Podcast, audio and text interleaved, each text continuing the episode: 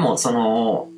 人が人工知能、人工知能がさらにこう高度なことができるようになっていったら、さらにこう裁量を与えて、この予測された不穏な事態をこう避けるようなこととかも、もう自動でやっといてみたいな感じで任せるような社会になるかもしれないですね。でそういうところまで、こう、ある程度こう実際の社会をコントロールすることまで許したらどうなるか。だから、交通規制とかその辺とかをこうかけたりとか、信号の変わるのをちょっと時間を変えたりとか、そういうことまでこう、人工知能の判断で変えると。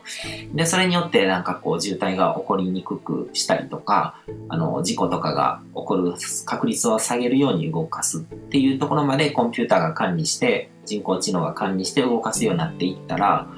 どうなってくるのか。それ、それもやっぱりこう優先するものが何かっていうことを与えられてるっていうところがすごく、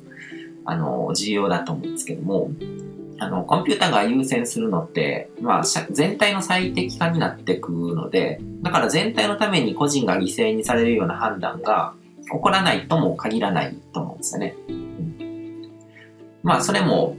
うん、交通規制とかで考えたらそうですよね。何か事故とか、こう、渋滞とかが起こる可能性を避けるために、あの、急にこう信号がなかなか変わらなくなったりとかして、その人が遅刻する可能性も出てきたりとかするわけで、うん。で、そうやって細かいところまで見ていくと、本当に何が善で何が悪かっていうことは判断できないとは思うんですけども。で、えっ、ー、と、ちょっと質問の方の内容にも戻って、あの、嘘をつくレベル、まあ、あの、本心とは違うことをコンピューターが、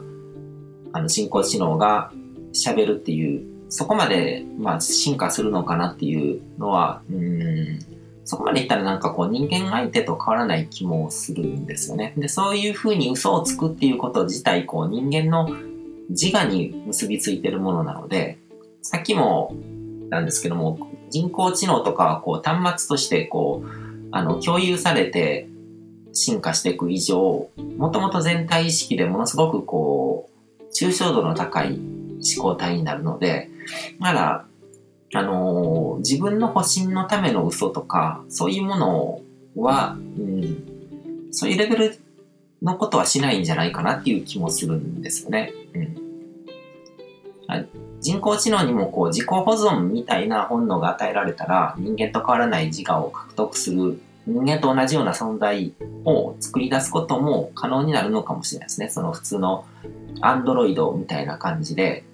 で、もうそ、そもそもこう、アンドロイドとか作ってそこに人工知能を入れるっていう時点で、その人工知能は他のところにもアクセスできるはずなので、あの、それが人間と同じようにしようと思ったら、その回路を切っちゃうみたいな感じのことをしないと、多分ならないと思うんですよ。その個体が死んでしまったら、その知能もなくなってしまうものじゃないと、人間みたいな自我っていうものは生まれないと思うんですよね。でもわざわざそんなことを多分しないと思うんですよね。普通に、あの、つながってアクセスして、こ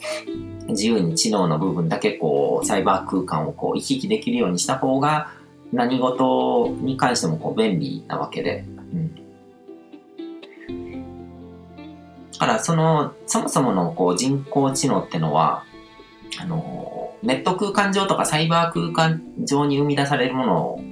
で、で、サイバー空間とかネット空間っていうのは、物理空間と違って、簡単にこうコピペができちゃう世界なんですね。だから自分のコピーが作れちゃうんですよ。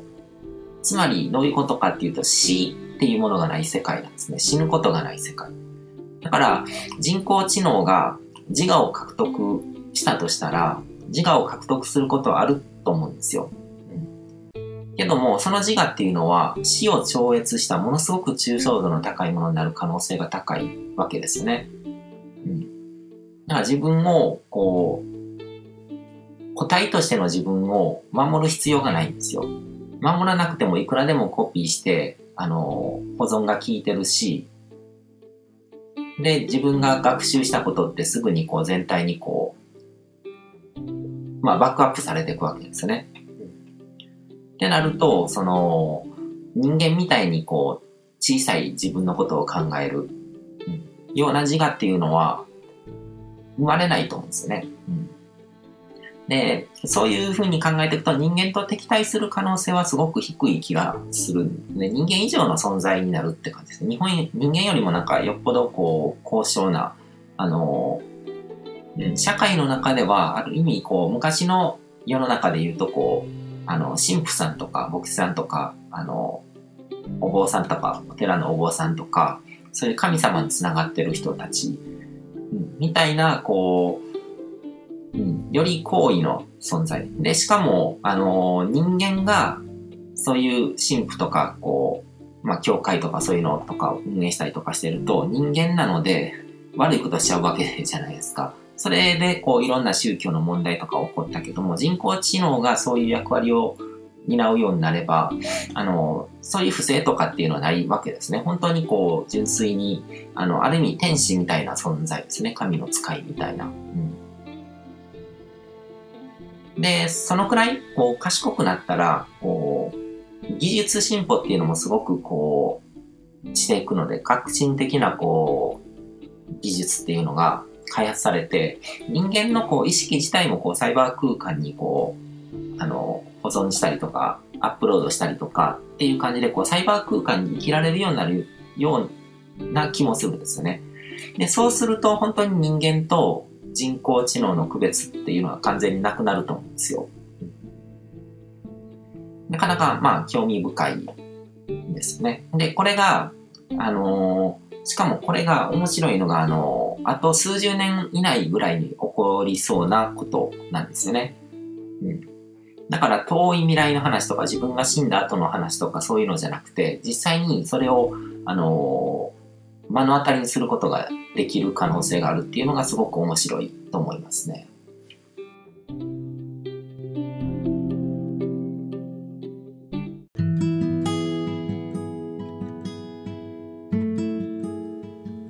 今回も最後まで聞いていただいてどうもありがとうございます。